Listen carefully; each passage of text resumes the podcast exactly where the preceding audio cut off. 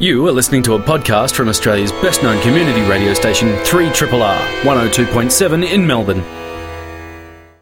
And look, it wouldn't be an edition of the program without talking about one festival or another, because let's face it, Melbourne does love a good festival.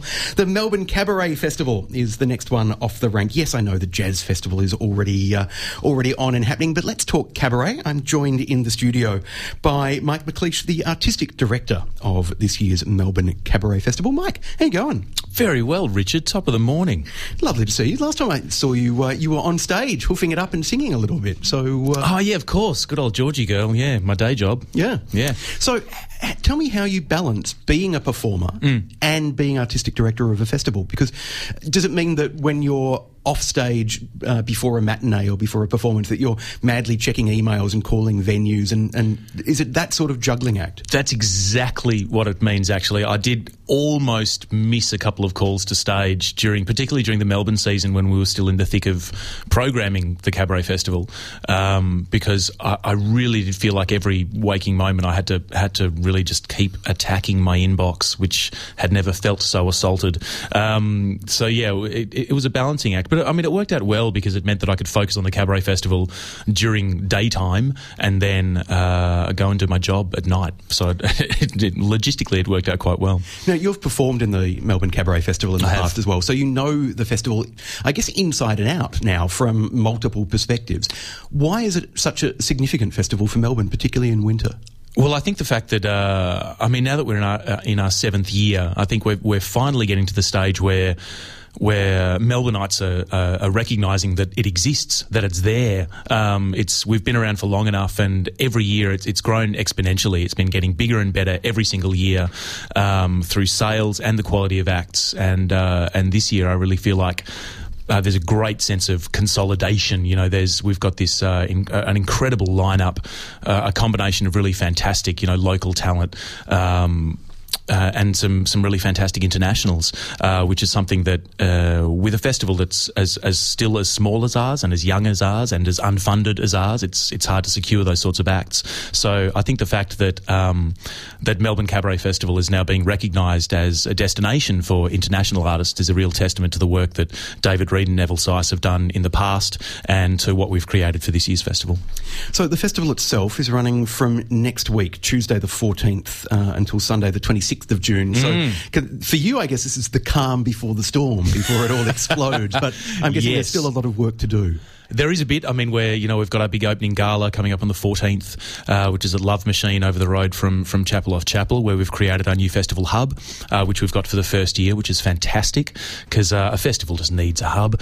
Um, so there's a lot of planning in the lead up to that. We've got Casey Bennetto leading the house band. Um, you know, a, a, couple of the acts are, are utilising the blistering house band that we've got, and uh, so there's a lot of logistical stuff. And then of course there's there's tech rehearsals um, in the lead up to, to everyone opening their shows in week one. So yeah, there's there's a lot still going on.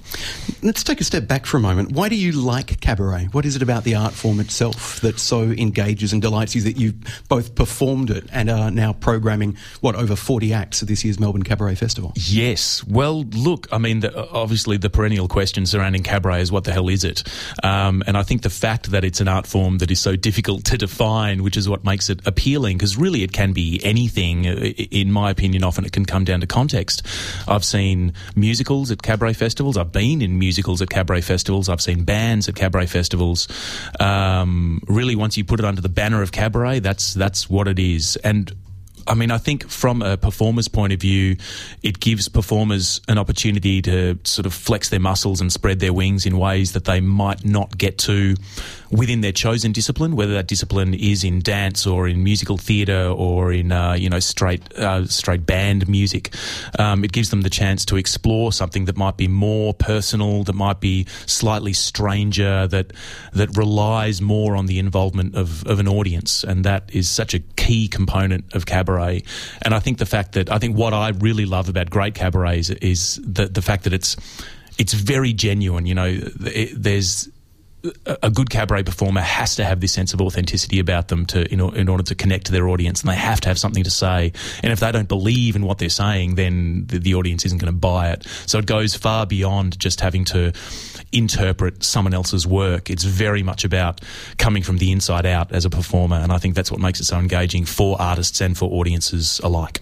It's clearly connected with the Australian population because the, the growth in cabaret festivals around the country and in cabaret generally Yes. has been massive to the point where it seems like now every capital city has its own cabaret festival. That's right. Well, it's almost like it started. It started with you know every festival having maybe half a page, a page, a page and a half of, of cabaret, you know, as a subset of their festival, and it sort of spilled over to the point where it's like, oh God, we better start a bloody cabaret festival just to accommodate all this darn cabaret, which is which is great to see um, because it is yeah, it, it cannot be contained, and in Melbourne, uh, you know, as the country, cultural centre of, of this uh, of this of this country.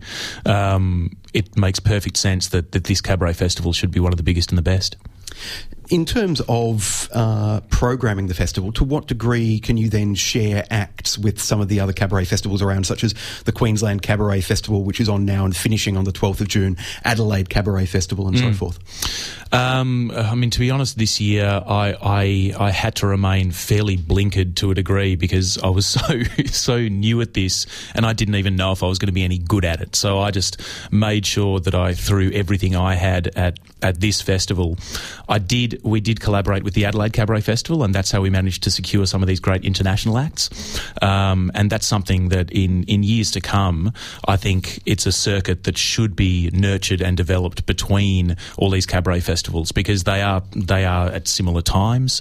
It would be great if there was a little bit more space around them so that the artists themselves, particularly international artists, but but for local artists as well, so that they can look forward to establishing a, a genuine and a decent touring circuit, so that they're not just doing their two or three nights in Melbourne or the or their two or three nights in in Adelaide, that they can actually establish a justifiable touring circuit for their show. Let's talk about some of the international acts that you're bringing out for the 2016 Melbourne Cabaret Festival. I have to think twice about what year it is too sometimes. Um, so, for example, from the UK, uh, Joe Stilgoe. Yeah, Joe Stilgoe, who's coming out with his fantastic show called Songs on Film. I mean, Joe is. Uh, an incredibly accomplished jazz pianist. He's uh, got such a stunning voice and he's got this remarkable rapport with an audience. And from what I know about Joe, he discovered, he sort of discovered through just playing straight jazz gigs that he, he was quite the raconteur and people wanted to hear him speak as much as they wanted to hear him play and sing. And so songs on film, he'd been a film buff for years and he, he, he became fascinated with, um, with how music served movies very early on in his life. And so he decided to create a show that made that made the music the hero. So it wasn't just something that was serving a movie. That you know, these are this is music, and as we all know, I mean, so many great songs and music that that comes out of film can stand on its own. And so to put on a show where he gets to to showcase, you know, so, some of this music that touched him personally, um, and it's served by these great projections and and, and visuals that he's got um, as part of the show as well. Um, I, I can't wait to see that one. It's going to be great. Uh, and from Berlin, you've got uh, Otto and Astrid. The best band in the world. You might know them better as Die Roten Punkte or the Red Dots. Of course, I mean, uh, no stranger to our shores, and Otto and Astrid are an unstoppable force. You know, their their punk pop cabaret stylings are uh, renowned the world over. And if you haven't seen them, uh, a lot of the stuff they've done in Melbourne over the years actually has been north side. So this is one of their first ventures to the south side of the river, and it's about bloody time. They are they are a force to be reckoned with, and they are hilarious and musically brilliant. And speaking of uh, people crossing over to the south side, uh, Yana Alana, again, a, like a Helpman Award winning cabaret artist. Absolutely. Who, again, has perhaps tended to perform more on the north side or in the CBD. Yeah, yeah, that's right. How, what risk is there for an artist then if their fan base is on one side of the river and they are crossing the river? Like, surely crossing the river is not that big a thing. I did it this morning to come here. It was great. I got to listen to half an album all the way here. Um, I don't, I don't know. I don't know if there's a risk. I would like to think that, particularly for someone like Yana Alana, who has such an established fan base and is. I mean, I mean, honestly, one of the preeminent artists in this country, um, that people would wouldn't mind jumping in their car or hopping a train or a tram to come and see her in the main theatre at Chapel Off Chapel. I mean, this is a venue that's hosted some of the greatest artists in the world. You know, th- they've had world class bands in that space, and the lighting rig and the sound setup in there is designed to accommodate those sorts of artists. And so to have the, the opportunity to see someone like Yana Alana and the Piranhas, who are a stunning band, and see their interpretations of some of some of Yana's favourite tunes is uh, an opportunity not to be missed. And by the way, it's the only opportunity that Melbourne audiences are going to get to see Yana Alana in Melbourne this year. This is their only Melbourne show this year, so make the trek. And uh, it's also going to be unique in that uh, it's Yana uh, fully dressed rather than naked and painted blue. I know, and, I know, and performing other people's songs rather That's than right. her own. That's Yeah. right. I, I know. So it's it's um it's a big departure from her last show, but I mean that's that's one of the things that defines her as a great artist. Artist that she she will take a sidestep and do something completely different to what she's done last time. And as anyone who knows her and has seen her perform, there you can you can rest assured that whatever she does is going to be is going to be top notch. And Mike, you're hosting the opening gala, I believe. I am. I am. I, I can't wait. It's going to be. I mean, with all the emails that have been bouncing back and forth over the last few days, it's it's shaping up to be an absolute cracker. You know, we've got Yana Alana performing. We've got Ash Flanders. We've got Amy G, who's out from New York. Uh, she will be, I think, fresh from the Adelaide Cabaret Festival or just about to go to the Adelaide Cabaret Festival. Either way, she's the most incredible physical comedian, great stand-up, stunning singer. Um, she's toured with La Soiree. Um, uh, uh, yeah, we've got Otto and Astrid performing at the gala as well.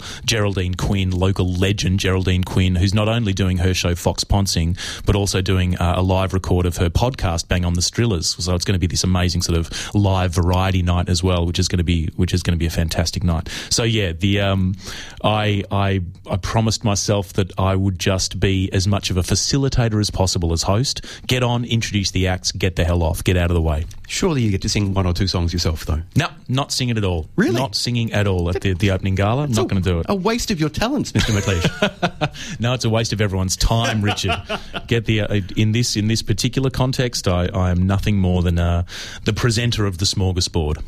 If you'd like more information about the Melbourne Cabaret Festival 2016, jump online www.melbournecabaret.com. Tickets are on sale now. The festival running from Tuesday the 14th until Sunday the 26th of June at the Festival Hub Chapel off Chapel, 12 Little Chapel Street, Prahran, and also check out the Festival Fringe because Absolutely, the, yeah. the Cabaret Festival is now large enough and established enough that it has its own fringe program as well, running at the Butterfly Club. The one and only Butterfly Club. Sounds like it's going to be a fun festival, Mike. I'm- It's going to be great. You're not going to get much sleep. I can't wait for that lack of sleep. It's going to be well justified. Enjoy. Good Thanks, Richard. My next guests have joined me in the studio to talk to us not only about a new production that's happening at the Alex Theatre in St Kilda, but about a new theatre company as well, Artefact, uh, a new independent theatre company in Melbourne. I'm joined in the studio by Emily O'Brien Brown, who's directing uh, the company's show Proof, and actor Anna Burgess. Welcome to you both. Thanks, Richard. Thanks for having us. Very great pleasure. So let's talk about what it's like to set up a brand new theatre company. Why? There are so many. Especially with all the arts cuts. Why? And because art, with arts cuts, fraught kind of creative landscape, there's already a plethora of independent companies. Why create a new one? Because there's always room for a good story, isn't there? I know. Uh, it's risky. Uh, I feel like. Um, why not? I mean, it's that combo of actors and producers and directors that Mark has placed together. It was something he needed and wanted to do. Um, he's a very clever man. He's very cerebral, and I think the stories that he wants to tell, like Proof, if anyone out there knows about Proof by David Auburn, is a wonderfully intellectual, juicy uh, piece about a mathematician who ends up uh, he has mental illness and passes away. It's a juicy piece. It Sure is. Yeah, yeah, yeah. How many times do I want to say juicy on air today? what happened to me this morning? Why, why is it a juicy play? Well, I think with uh, the the landscape that it deals with of mental illness, of of grief, of four characters at a major turning point in their lives who are forced to face themselves and discover who they really are, flaws and all. Evoking grief on stage, uh, what kind of challenge does that present, both directorially and then also for the cast? Well, I think that all of us have, uh, at some stage in our lives, dealt with loss. Um, and it is. Um, I, I, I would say it, it can be difficult, but it is uh, a journey to open your heart, connect with that. It, it requires bravery and courage and an incredible cast, which we do have, um, who believe in the story and who I think believe that this will connect with a wider audience. And do you, as a director, do you have to uh, step in at points and just say no, pull the the emotion back a little bit? It's getting too kind of uh, too melodramatic. For example. Um, yeah, melodrama is something really interesting. I, I, definitely wanted to stay away from any sentimentalisation of this play. Uh, I think it has a brutality to it, um, mixed with humour, and, and I think what happens around the death of someone. Um, but pulling back the emotion, I don't think has been a problem with this cast. I think they've been able to temper it very beautifully and um, allow it to bubble up and spill over when it needs to happen, and then to ground down and fight for what they believe in. Mm. Yeah, it's a tricky one. I mean, uh, I've just come off the back of a tour of Bad Jews, which we're also still touring. We're going to Brisbane and Perth next. And how do you reproduce that work eight shows a week? It is difficult. Uh, that's when you become an athlete. And some shows are a little different, and that's okay. I, I think it's always dangerous to say, I have to reach here. Uh, of course, if it says you have to cry, ah, you have to. Um, but where and how you get there is okay. And Emily has made a safe environment that we don't have to feel we have to get anywhere as long as it's in the given circumstances and we're telling the truth, which this cast is really beautifully doing.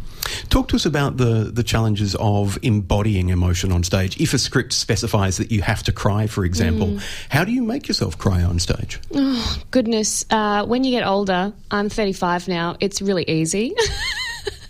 life. I mean, Julianne Moore, beautiful actress, said uh, famously, you, you, know, you have a well when you just you just you're living. I mean, I have so many things, uh, joyous things that make me cry as well. It doesn't have to be the death of a friend or family member, but. Um, there's a lot to pull from, which is gorgeous. If you stay open and vulnerable to life, which is what our job is as an actor, is to stay open as a human being and vulnerable, which is difficult some days. Yeah, that's exactly right. I think that um, you, you never go for the emotion. The emotion is a byproduct of no, being in action. Because it runs away from you, Richard. Yeah. Like, literally, if you say, you must cry now, it goes, oh, yeah? Is that right? I'm going to laugh instead, Anna. it's hideous. You can't will it or want it. it. You have to do the work to prep for it, and it will come. But to say, do it now, eh, ooh, yeah, dangerous. it's a huge game of trust, really. But I, but I really think if you're going for what you want and you're on your cues, you're always very, very surprised with what comes out. And then it can be this this fluid thing that can be one night it'll come out in a certain area and another night it will be somewhere else and always in the truth and in the story. Now, if we're talking about the story, let's talk about the story of Proof uh, in a little more detail. It's um, uh, an acc- critically acclaimed play and also uh, award winning play, Pulitzer and Tony Award. It's also been, I think, adapted as a film as well. Is that? Yes. Yeah. So, is there a risk of staging a work that may be too familiar to audiences because they have either heard about it, they've seen the film, uh, they may have seen a, a production of the play in the US if, if they've travelled, for example? Is there a risk that people will go, oh, we kind of already know what it's like. There's been a, a definitive production, for example, with um, uh, Anthony Hopkins, Jake Gyllenhaal, and, and uh, Gwyneth Paltrow. So yeah, absolutely. And and Rachel Griffiths did it with MTC. I can't remember how many years ago. 2002, um, M. Yeah. Thank you, Anna. Um, yeah, a wonderful production, but I think um, with writing this good, it stands the test of time. Um, I never get sick of a Tennessee Williams play or Eugene O'Neill, and I think that proof really fits into that category. It's it's a wonderful, beautifully written play. Now, it's a play about, uh, as we've intimated, about grief, about family, about loss. Um, why are those themes still so resonant? Because they, uh, I mean, I, I, think I can't remember who once said that there's really only six stories to tell or seven stories to tell on stage, but certainly, yeah. kind of uh, the relationship between a father and a daughter and loss and grief are, are pretty iconic and archetypal yes. kind of dramatic tropes to put on stage are they? Um, do they still have the impact that they need to, given that they are such well-known and well-trod themes? Oh yeah. I mean, in the last show that I did, you know, I just never forget this woman who stomped down the aisle and said, "I don't know if I like it. It reminds me just of my family," and walked out in such a rage because we all have a family. We all have that family member that just gets under our skin. I have two sisters, and I play obviously a sister to the lead role in the show. And ah, when you say that word, she is my sister. It brings up this well of emotion and experience, and everyone, whether they have a sister or, or a friend that's like a sister, it's just it's it's eternal. I don't think it'll ever get old. As, and grief as well. Uh, it doesn't mean you have to have lost your father. You might not have a father. It's just something that it's a I don't know. It's a language we all understand, and it will never get old. Thank goodness, because we wouldn't have jobs, and hmm. no one would want to watch movies or go to the theatre.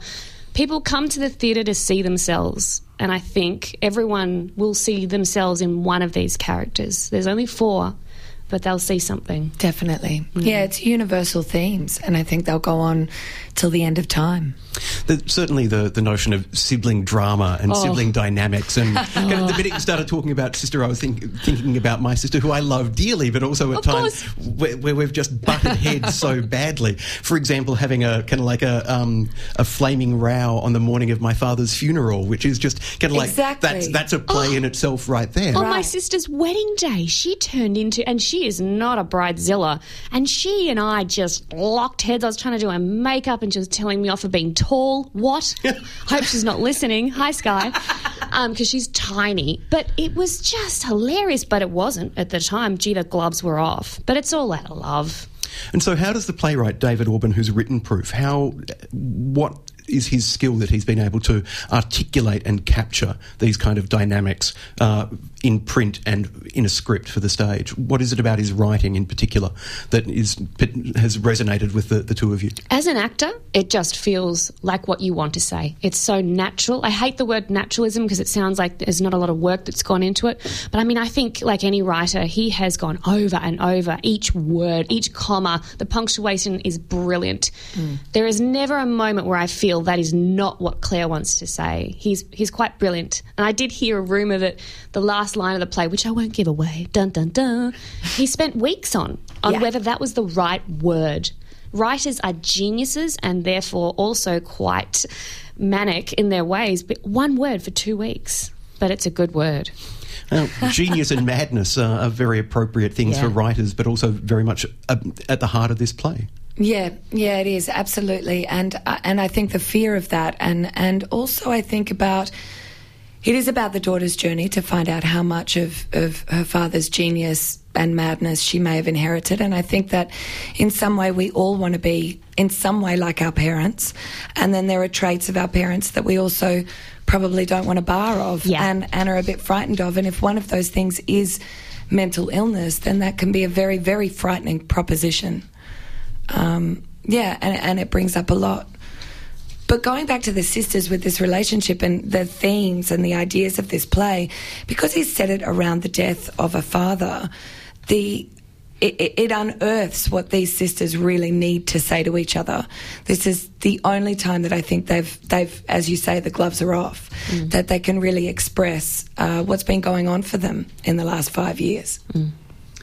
It sounds like it's going to be a hell of a ride, both Oh, for, yeah. for, for the four of you on stage. And it's opening night tonight. It's so crazy. It's um, at- we're at the Alex Theatre, which is a, a sort of a relatively new theatre. We opened Bad Jews there last year, and it's a really beautiful space. It's an old cinema. yeah, So the George It's- it's Cinemas in St Kilda. Yeah, it's so cozy. It's like a big warm hug of a theatre because, like movie cinemas, they make you feel like have a choc top and uh, have a coke, but please don't eat them as loudly as you would in a cinema. Um, but it's such a beautiful little space, and it's a gorgeous space for proof because it does need to feel like you are at our, in our home, and I think it does. Yeah. So, if you would like to get along and see Proof, it's running from tonight through until the 19th of June at the Alex Theatre in St Kilda. Uh, if you jump online, uh, you can go to uh, alextheatresk.com is the uh, the website for the theatre uh, to book for Artefact Theatre Company's production of the Pulitzer Prize winning play Proof. Uh, as I said, on from tonight until the 19th of June. www.alextheatresk.com uh, and booking through Ticketek. But just go to that website or to find out more about the company, go to artefacttheatre.com. I've been chatting with Emily O'Brien Brown, the director of Proof, and actor Anna Burgess. Thank you both for joining us here at Triple R. Thank, Thank you. you so much. And we're going to talk a new exhibition now, which is on at the Koori Heritage Trust in Federation Square. Uh, it's been showing for a little while, but it's on now until the 17th of July. It's called Close to You, the Lisa Bellear Picture Show, uh, and is an exhibition that pays tribute to the life and work of the uh, late activist, artist, broadcaster, dramatist, uh, and all round remarkable human being, Lisa Bellear, Joining us in the studio to tell us a little bit more, co curator Kim Kruger. Welcome to Triple R. Thank you, Richard. So, from the, the perspective of somebody who is obviously a little bit more familiar with Lisa Bellear's work than I am, why was she such a significant figure and why hold this exhibition to mark the 10th anniversary of her passing? Well, Lisa was very significant to me because she was my cousin, um, but she was very well known in the Melbourne Aboriginal and Torres Strait Islander community as a community activist. Um, and part of her activism was being a community photographer and broadcaster. So her, she was really, uh, she was a trained social worker, so um, a member of the Stolen Generations, which led her to become a social worker. Um, and her kind of philosophy in life was to really lift up the voices of the unheard through her radio, and also the photography was very much about. Um, showing our community, the Aboriginal community, um, because we weren't represented in the mainstream. So, everywhere she went, every protest, every meeting, every gig, every play, everywhere. She took her camera and took photos of people, um, and then gave them back to the people that were in the photos. So that again, that was very much about her philosophy about photography. Is that lots of Aboriginal people have been photographed, you know, since photography landed on this shore, um, but often without consent or um, you know told about the purpose or the use of the photographs, um, and often um, unidentified in the photographs. When you see, photo, you know, pictures in museums of Aboriginal people, you don't know who they are, you don't know where they where they are, what land they're on. So the act of giving those photos back for Lisa was um, a really political one too. Now, amongst other things, she was also a playwright. She wrote The Dirty Mile, which is the, the play about Aboriginal life in Fitzroy along Gertrude Street yeah. as well. So clearly, documentation of history, documentation of people and her community was a really significant part of her life. How rare was it to see her without her camera when she was out and about? well, sometimes, I mean, you know, she passed away 10 years ago, so before people were all over Facebook and things like that. So she was pretty much had a camera or a, a Marantz, some kind of radio recorder with her everywhere she went. So this is before camera phones and, um, you know, the prolifer- proliferation of um, technology today. So pretty much everywhere. But she was quite, you know, um, things would go wrong for her too. So often she'd turn up with a camera, but the lens would be broke, you know, broken or something would happen or she wouldn't have film but lots of times she did so um, or she'd have be with there with her photos so she'd have envelopes you know, stuffed in her bag, waiting for you to turn up. If she had a photo of you, Richard, she'd be carrying around a photo of you until she saw you again. If she didn't have your address to post it to you, so um, if it wasn't the camera, she had photos with her to give to you. Now, the exhibition itself, it must have been uh, something of a challenge then to curate uh, a selection of her work given the vast volumes of photographs and negatives you'd have to work with. Yeah. So Lisa passed away in um, 2006, and there's uh, her collection was donated to the Koori Heritage Trust because they they collect um, um, materials from Southeast Australia, and there's over twenty thousand items in the collection. Um, so yes, it was a massive task. So there's three curators: uh, Destiny Deacon, artist Destiny Deacon, and Virginia Fraser, and myself. And Virginia Fraser actually did a lot of the work, actually going through the boxes because most of it was uncatalogued, all the all the photos that were um, donated to the Koori Heritage Trust. Um, and she spent months going through them just to find, you know, to kind of weed out the pictures of vomit or whatever else, because Lisa had some pretty quirky um, interests as well. Um, and yeah, just going through those 20,000 to narrow it down to, you know, what we could fit into the gallery. So there's about 500 works in the in the exhibition plus some some installation. So 500 works, which clearly are in, uh, both politically important and personally important as well, uh, and which document a community over a, a significant period of time. Well, yeah, if you think about that idea of Lisa's that, you know, Aboriginal people are kind of in, invisible, or you know, that many people see that we're invisible, or our community life isn't celebrated unless it's, you know, they all plays the kind of mainstream ideas of, um, you know, disadvantage and the Aboriginal problem sort of thing. But her pictures are about community events um, and protests as well. So, so the kind of themes that um, revealed themselves through going through the collection were NAIDOC Week, which was her favourite time of year because it's when, you know, we're either always in protest, but NAIDOC's a time to celebrate. So there's quite a big lot of NAIDOC Week stuff. Um, Camp Sovereignty, which was a, a very significant protest. Um, in 2006, uh, there was lots and lots of pictures. That's and again where Lisa was in her element because it was about Aboriginal people being self-determining, talking about um, being sovereign people, which is very, you know, um, a contemporary discussion today when people are talking about treaty with the state government of Victoria. So, you know, t- things that were of interest to her 10 years ago are still being discussed today. Um, so, camp sovereignty was a very big deal. It kind of harked back to the other issues that she was really interested in and the protests that she got involved with, like the um, Brisbane Commonwealth Games and like the 1988 bicentenary. Um, you know, massive walk for Aboriginal people. So those sorts of things come out, and also things like just people, community, people at parties, people at music gigs, people at plays, um, all those sorts of things. There's, uh, if people go to the Federation Square website, which is fedsquare.com, there's kind of a really both poignant and playful image that's been chosen as, I think, the hero image to, to illustrate the exhibition, which is of uh, uh, an Aboriginal man and a police officer in uniform walking yeah. hand in hand, which because there's a, a real be- kind of poignant symbolism to that image. Yeah, that's a picture from Camp Sovereignty um, back in 2006. So Camp Sovereignty was a protest held at the com- time of the Commonwealth Games in Melbourne, and yeah, the picture is of an Aboriginal man and holding the hands of hand of a policeman. And Lisa was also very interested in police and the relationship with the Aboriginal community as well. Um, but that particular picture you kind of don't know quite what's going on. Like, is it a friendly thing? Is it not friendly? Is one being led?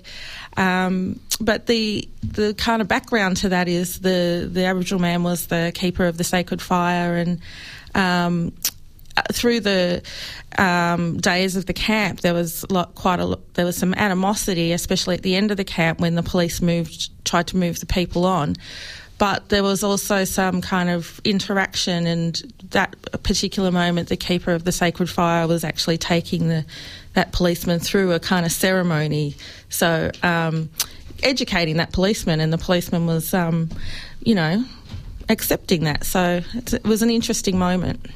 And I think for um, people who are attending the exhibition, not only to have that moment documented, and as you say, to, to that Lisa documented political protests and uh, the the whole idea of the personal being political, the fact that there are personal and intimate photos in there as well, people just members of the community to document um, a side of Melbourne, a side of life, a, a side of Australian life that for someone like me as a privileged white fella that we don't necessarily see or think about as well. So it's a it's a real opportunity opportunity to open up a history and to uh, display a community and a, a, face of a community that is the, the mainstream media certainly don't normally pick up on. Yeah, definitely. It's about, you know, Aboriginal and Torres Strait Islander people being sophisticated, complex, you know, people just like everyone else. But, um, but you know, with a very particular position in terms of um, Australian society and history. So, and there's a couple of public programs that are coming up that are um, you know, attached to the exhibition. So next week, Lisa was a, also a published poet. She had a fantastic um, poetry book called Dreaming in Ur- Urban Areas published. Um, so part of the exhibition um, show, shows a bit of that. So Destiny Deacon's um, artwork was the inspiration for the title of, of that poetry book. And so there's going to be a poetry reading next week um, the, at Fed Square, the what's it called, the Light and Winter. Um, they have a campfire in Fed Square. So um, the wonderful actor Pauline Whyman is going to read some of Lisa's poetry and other poets because Lisa loved her mad poets and who doesn't need a little bit of poetry in their lives. Um, so other poets reading are Tony Birch, Yelchi, Fenoy, Artie Tibby, Kamarra Bell Wykes and Jean Taylor. That's next Wednesday, the 15th of June. We're also going to do, for a curator's talk, we didn't want to do a dry old walk around, you know, with a couple of, I don't know, you know how they're dry. So we're yeah. going to do a radio show in the um, in the space. So um, Lisa was a um, broadcaster for 20 years with 3CR and a show called Not Another Koori Show because apparently that's what somebody said when they said they wanted to do a Koori show. So, um, uh, yeah, so we're going to do a, a, live broadcast from the gallery on Sunday, 26th of June. And then during the school holidays for the kiddies, there's a. Um, a great artist called Erika Walu, who is going to run a banner making workshop um, called Weapon of Choice, banner making inspired by Lisa Bellear. And Erika is a sovereign multimedia experimentalist and activator, and they'll look at banners that Lisa has taken pictures of to create, um, yeah, new banners for the NAIDOC March. So, and anyone can go along and book for that, Fantastic. black or white. Yeah. Or brindle. So, uh, if you want more info about the exhibition close to you, the Lisa Bellear Picture Show, uh, you can go to the Koori Heritage Trust website, which is kooriheritagetrust.com. Uh, the trust is located at level one in the Yarra building of Federation Square. The exhibition is free and is on daily until the 17th of July. Can I say one more thing? Sorry. There's an awesome catalogue that's been written as part of the show, and we really encourage people to buy it because that will help maintain Lisa's photo collection. There's a lot of interest in using the photos for documentaries and other exhibitions and so on. Um, but it's mostly uncatalogued, so helping buying the catalogue, which has got great articles by Brenda Croft and Max Delaney and Virginia and Destiny and myself. Um, and some of Lisa's poetry as well. It will just help maintain the collection so that it can be seen more in the future. So definitely get in and buy a copy of that catalogue as well. We've been talking to Kim Kruger, one of the co-curators of uh, the exhibition Close to You, the Lisa Bellear Picture Show, which, as I said, is on until the 17th of July at the Koori Heritage Trust in Federation Square. Kim, thanks so much for joining us. Thanks for having me. You've been listening to a podcast from Australia's best known community radio station, 3RRR 102.7 in Melbourne. For more podcasts, information about upcoming events, and our live stream, please visit our website at rrr.org.au.